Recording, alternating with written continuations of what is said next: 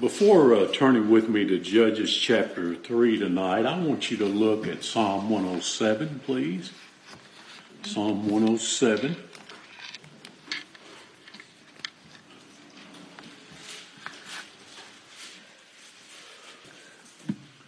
In verse 1, we read, Oh, give thanks unto the Lord, for he's good, and his mercy endureth forever. We just read Psalm 136, all 26 voice, verses say the Lord's mercy endures forever. In these Old Testament studies that we've done over the past 10 years, uh, I think we've seen that, haven't we? We've seen just how good and merciful the Lord is to his people.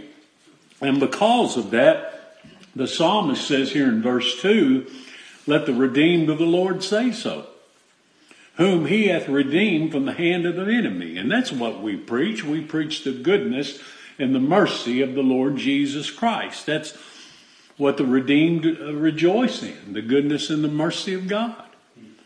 Uh, they both endure forever. Don't have to worry about losing my salvation because I didn't do anything to earn it or deserve it. I can't do anything to lose it because it's in Christ who did it for me. And therefore, I'm secure forever. Once saved, always saved. Oh, you can't say that. Oh, yes, I can. That's what this book teaches. I am safe and secure because His mercy toward me in Christ endures forever. And we, as the redeemed, say so. We tell everyone we can. Verse 3 And gathered them out of the lands from the east and from the west and from the north and from the south. They wandered in the wilderness in a solitary way. They found no city to dwell in. Hungry and thirsty, their soul fainted in them. Then, then they cried unto the Lord in their trouble, and he delivered them out of their distresses. Look at verse 8. Oh, that men would praise the Lord for his goodness and for his wonderful works to the children of men. For he satisfied. Who does? He does, the Lord. He satisfied the longing soul and filleth the hungry soul with goodness. What does the Lord do?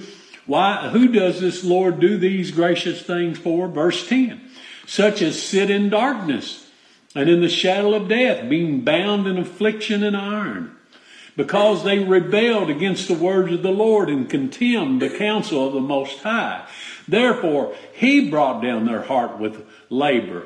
They fell down, and there was no, there was none to help. Then, then they cried unto the Lord in their trouble, and he saved them out of their distresses. He brought them out of darkness and the shadow of death and break their bands and sunder. And what should the response of those who the Lord does these things for be? Verse 15.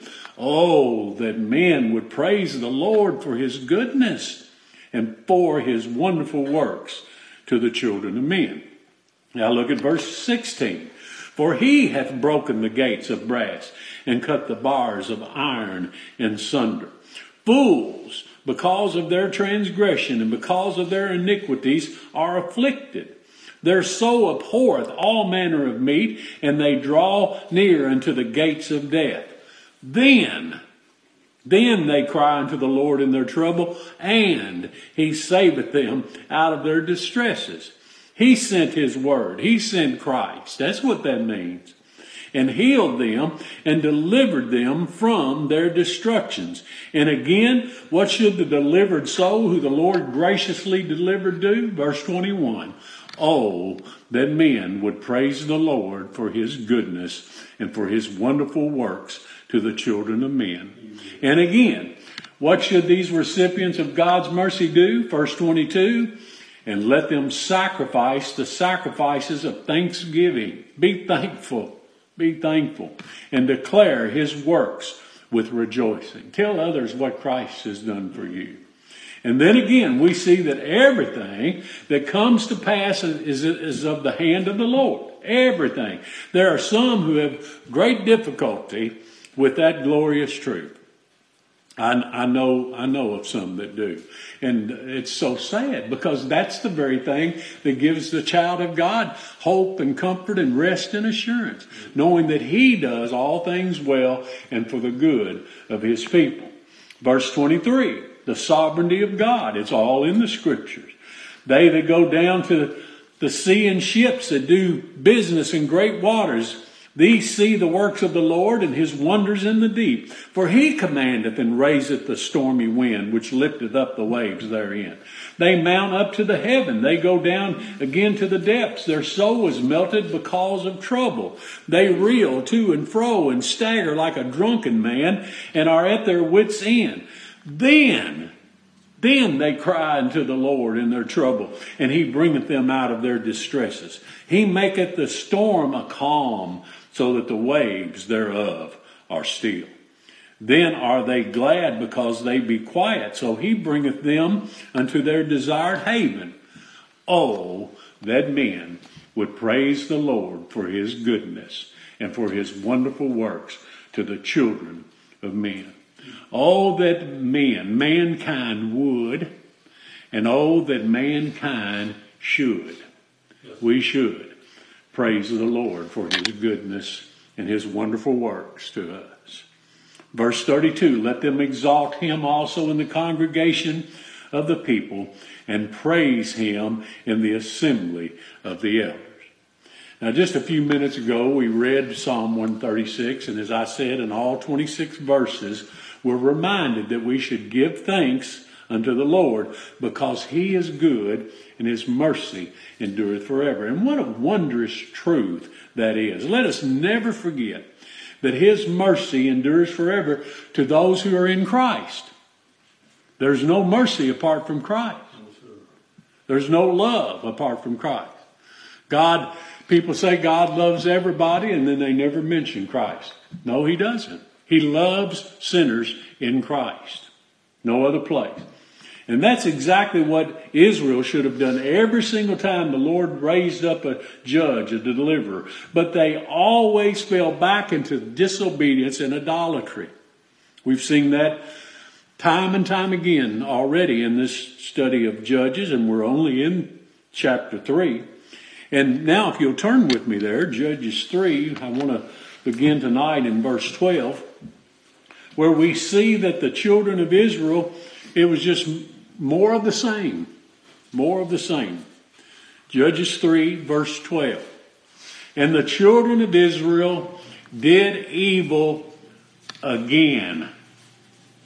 Again, in the sight of the Lord. And the Lord strengthened Eglon, Eglon, the king of Moab, against Israel because they had done evil in the sight of the Lord. Because of Israel's disobedience, because of their rebellion, their idolatry, that little word and connects the dots to us. Because of these things, the Lord strengthened Eglon, the king of Moab, against Israel because they had done evil in the sight of the Lord.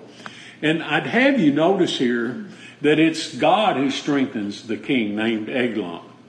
You know, it's the Lord who turns the heart of the king whithersoever he will. It's the Lord who makes the king, and it's the Lord who breaks the king. That's what the scriptures say. The scriptures say concerning Pharaoh, God raised him up for this same purpose, that he might show his power, that his name, God's name, might be declared throughout all the earth. Now look at verse 13. And he, being Eglon, or the Lord through Eglon, uh, gathered unto him the children of Ammon and Amalek and went and smote Israel and possessed the city of palm trees. So the children of Israel served Eglon, the king of Moab, 18 years. Israel's previous captivity was eight years, and now they're serving 18 years. And then the pattern begins again, and we read in verse 15, But when the children of, the, of Israel cried unto the Lord, the Lord raised up a deliverer.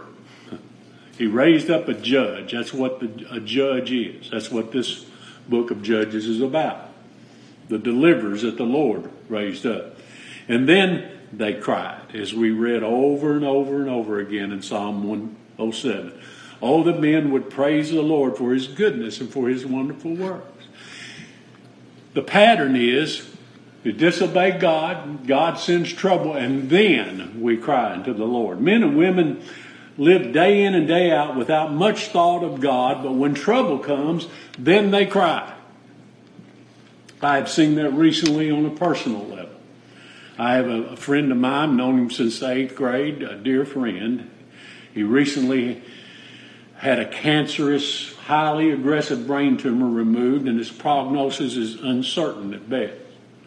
And in all our conversations in the past, always delightful conversations, a very, very kind man, gracious man.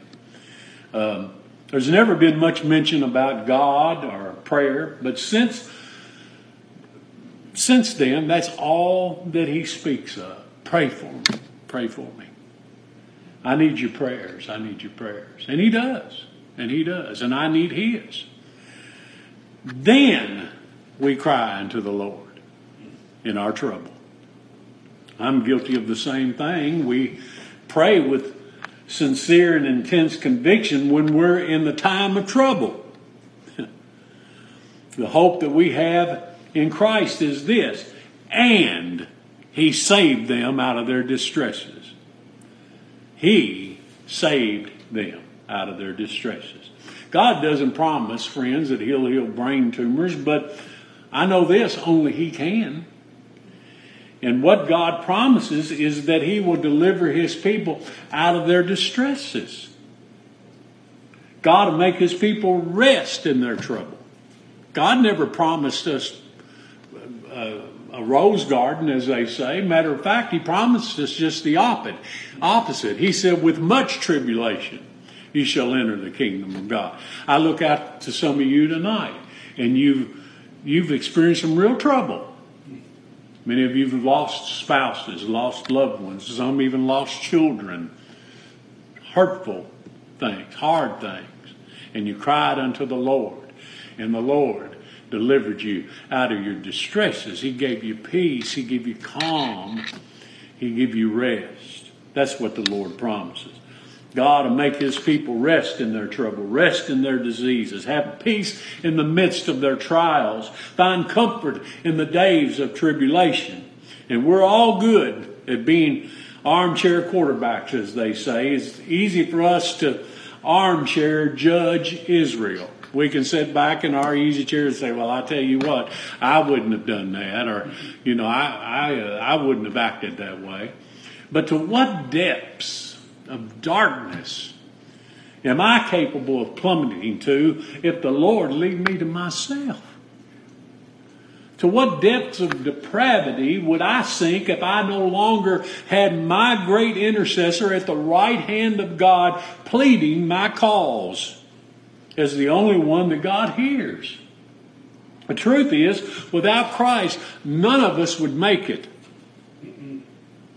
I would have you to notice that Verse 12 there does not begin with the word but, as if this is something that fallen men and women do out of the ordinary. Verse 12 begins with the word and, which shows us that this is the natural course of mankind's nature and depravity. And, just like always, the children of Israel did evil again in the sight of the Lord again and again and again. I need mercy that endures forever because I again and again and again sin against the Lord. I, I don't want to. I, I abhor myself. I hate my sin.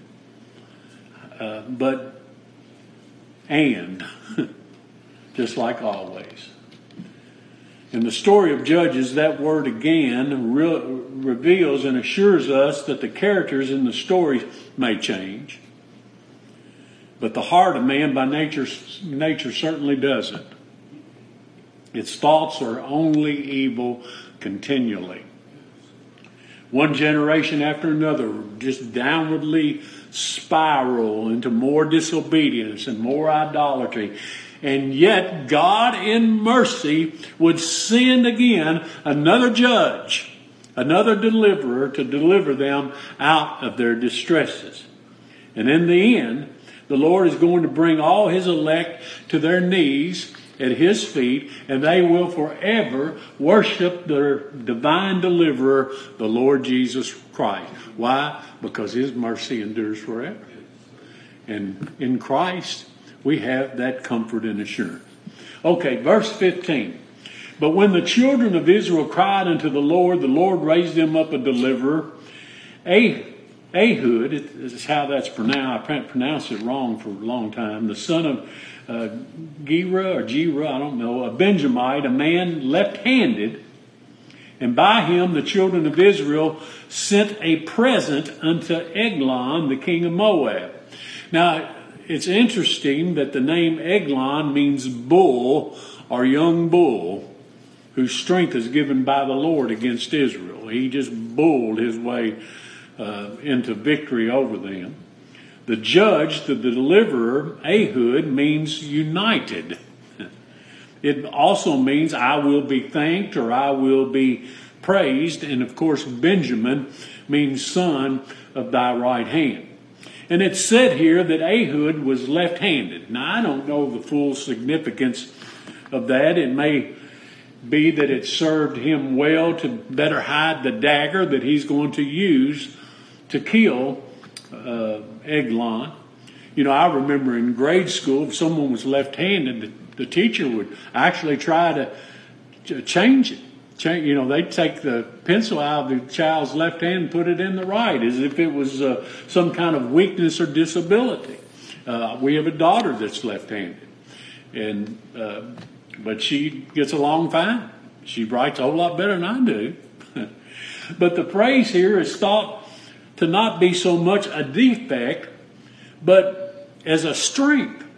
And the power is to use both the left and right hands equally well. In Judges chapter 20, for example, verse 16, we're told among all this people there were 700 chosen men left handed, and every one could sling stones at a hairbreadth and not miss.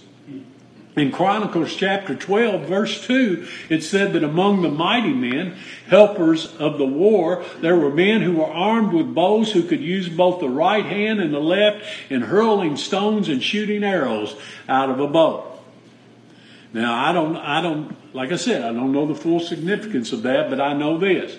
Ehud, the Benjamite, is given these names and this ability of using both hands to point us to Christ, who is the only one who can save us from our sin. Our Savior will be thanked and praised. He's at the right hand of the majesty on high. That's what Ehud, uh, Ehud's name means. And listen, he has the ability to deliver us from our enemy with one hand tied behind his back.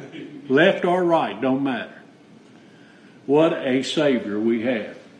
The salvation of the people of God involves the destruction of the enemy. And when Christ was nailed to Calvary's tree, all that opposed us, he openly triumphed over. Satan and sin had to be eliminated. Look at verse 16. But Ehud made him a dagger, which had two edges of a cubit length. That's 18 inches from what I can see uh, are fine. And he did gird it under his raiment upon his right thigh. And he brought the present unto Eglon, king of Moab, and Eglon was a very fat man. Now, the dagger, no doubt, here represents the Word of God. Uh, it's a double edged sword of the Lord, it's sharper than any two edged sword. It's able to rightly divide between the bone and marrow. It, God's Word wounds when it goes in and heals when it comes out. It's a two edged sword. The Word of God does not change men, it reveals who and what men are. The, the, the Holy Spirit puts a new spirit within a, a man. The Lord uses the Word of God to reveal to us our need of a new heart, our need of a Savior, a new cre- creation. Eglon is described, as I said, as a very fat man. And what a picture of man's satisfaction with his state of idolatry and disobedience. All of us by nature love to feast upon the things of this world. And men and women by nature have a large girth of self righteousness, don't we? What a picture this is of us by nature. Verse 18 And when he, Ehud, had made an end to offer the present, he sent away the people that bear the present. He had some, I don't know what this present is. Must have been something pretty big because he had help in bringing it. Not like he gave him a little piece of jewelry that he could have carried himself. We're not told what the present was, but the self-righteous just love to receive gifts. They love to receive tributes from those they rule over with their legalistic oppression. And the self-righteous love to have things done for them. They feel entitled. Uh, but, look at verse 19. But he, Ehud himself, turned again from the quarries that were by Gilgal and said, I have a secret errand. Now, the original word there for errand is word. I have a secret word unto thee, O king. And it seems from verses 18 and 19 that after this present was delivered, those who helped deliver the present uh, headed back to their abodes, and Ehud is, is going along with them as if he's going back home also. And he went with, with them only as far as the quarry. Now, the quarry here, the significance there, this was the place where the Moabites carved out their graven images and idols. It seems as though the, this one last glance of the Moab's idolatry motivated uh, Ehud to return to Eglon with a message from God. And this got the king's attention. And Eglon told all his servants to be quiet and to keep silent. He wanted to hear this secret word without any distractions. Verse 20, and Ehud came unto him, and he was sitting in a summer parlor, which he had for himself alone. And Ehud said, I have a message from God unto thee. And he, Eglon, arose out of his seat. A little study here reveals that Ehud used the Hebrew word title here as of God as Elohim, and Ehud used the title Elohim in a plural sense. Uh, and Eglon took this as if Ehud was attributing deity to the gods of Moab. So he jumped up out of his seat and he waited with great anticipation. In his mind, uh, a secret word was well deserved for a great king like him. I'm sure he thought to himself, I bet he does have a word because after all, I am a great king. And I'm amazed at the arrogance of the self-righteous. Holier than thou really means more entitled than thou. Uh, what do we have, friends, if we did not receive? And if we received it, why do we glory as if we didn't receive it? Everything we've got, physically, spiritually, it's all a gift of God. Ehud delivered this message as a true servant preacher should. They're armed to kill with the word of God. Now you say, well, that makes that sounds a little strange. Well, the message from God is the glorious message of redemption in Christ, uh, in the salvation of chosen sinners. It's the most glorious, beautiful message a sinner could ever hear. But it's also a message of wrath, indignation, and condemnation against the idols of this world and those who love and worship them.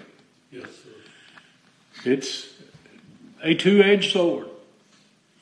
Second Corinthians, let me read this passage to you. Chapter 2, verse 14 to 17. Now thanks be unto God, which always causeth us to triumph in Christ, and maketh manifest the savor of his knowledge by us in every place. For we, speaking to believers, are unto God a sweet savor of Christ in them that are saved and in them that perish. To the one we are the savor of death unto death, and to other the savor of life unto life. And who's sufficient for these things? For we are not as many which corrupt the word of God, but as of sincerity, but as of God, in the sight of God, speak we in Christ. You see, to the bona fide center. The message of substitution, the message of satisfaction, the message of salvation is the, the gospel. It's good, good news. but to those who will not have Christ to rule over them, those who serve the idols of their own work, their own righteousness, their own merit, the messenger and his message are out to kill. Rolfe Barnard used to say to the unconverted, if I'm ever going to introduce to you my God, I'm going to have to kill your God first. And that, isn't that, there's so much truth to that. You know, uh, folks say, well, you uh, preach awful negative against religion sometimes. Well, we're just trying to kill their God. Uh, he, he's, he's not worth shooting, really. Verse 21 And Ehud put forth his left hand and took the dagger from his right thigh and thrust it into his belly. And the haft, half of the blade, nine inches of that blade, also went in after the blade, and the fat closed upon the blade, so that he could not draw the dagger out of his belly, and the dirt came out. Brother Tim James, in his commentary on Judges, said, Once the Word of God finds its target, it doesn't go away. Men and women have no control over what the Word of God does to them. It's a well placed dagger that cannot be removed. If you, it'll prick your heart and make you call on God for salvation, or it'll pierce your heart and kill you to the things of grace. The Hebrew Bible tells us that Ehud pierced Eglon with a dagger, uh, that food came out. And whatever, it seems to me here, whatever he had eaten mixed with water and with blood looked like dirt. But what a picture, what a picture we have here of what is in us by nature dirt, filth, sin. When Christ slayed our sin and the iniquity that we drink like water, eh, we do, don't we? We drink iniquity like water. Along with the filthy, self righteous iniquities that we gluttonously ate, it came out. It came out. And by God's grace and mercy, we were spared, and the filth of sin came out and was forever put away. That's what our mighty deliverer has done for us. And that's what we have a picture of here. Christ putting away the sin as our great deliverer. Look at verse 23. Then Ehud went forth through the porch and shut the doors of the parlor upon him and locked them.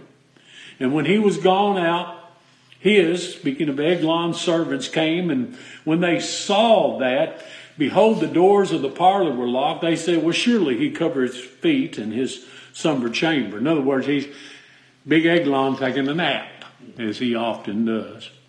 Verse 25, and they tarried till they were ashamed, or that word means confounded, didn't know what to do.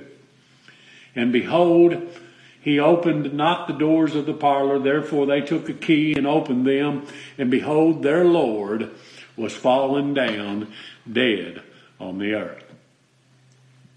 I think again about uh, uh, the uh, which was the which god of the Philistines uh, that they put the Ark of the Covenant in the temple with, and they came the next day and it was knocked over, and they set it back up, and the next day they came in and it was falling over again, this time broken.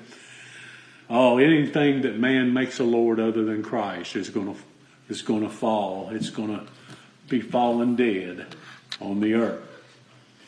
Verse 26, and Ehud escaped, Ehud, excuse me, escaped while they tarried and passed beyond the quarries and escaped. And I believe that's pronounced Seirah. And as I told you earlier in the message, the name Ehud means united. His name gives strong reference to our English word union.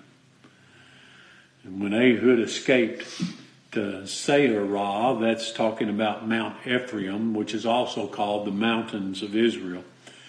I think about the Lord Jesus Christ who died in the sinner's room instead. He arose from the dead and we were united with him.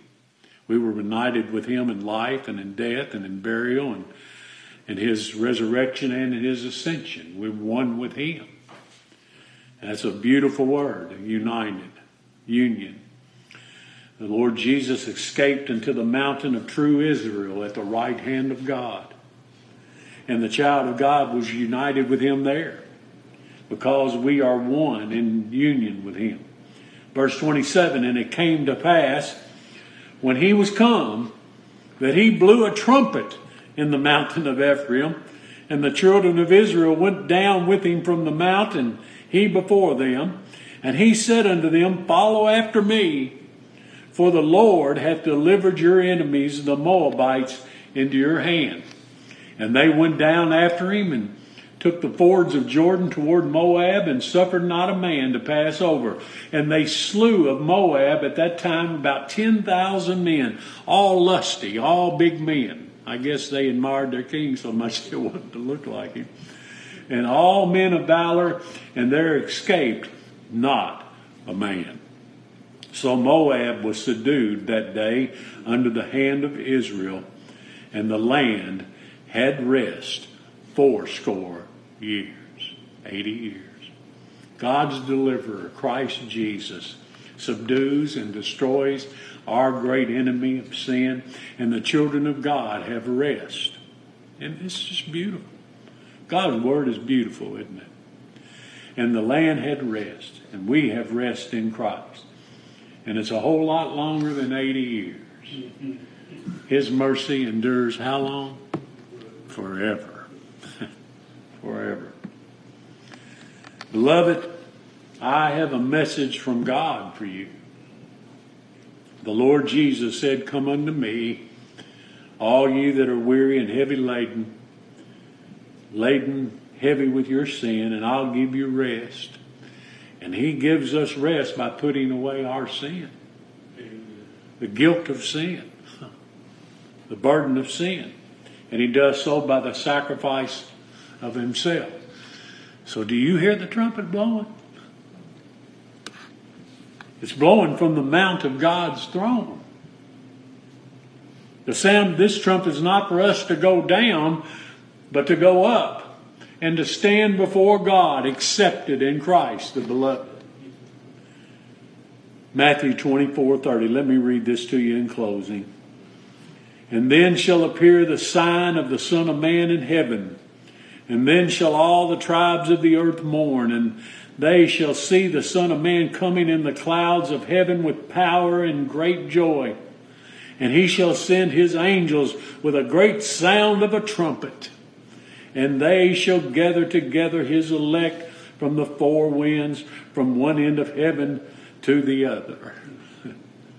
that's good news. And that's for every child of God who puts their trust in their great deliverer, the Lord Jesus Christ. Oh, may God be pleased to enable us to do just that. Put our trust in Him and Him alone for His glory, for our good, and for Christ's sake.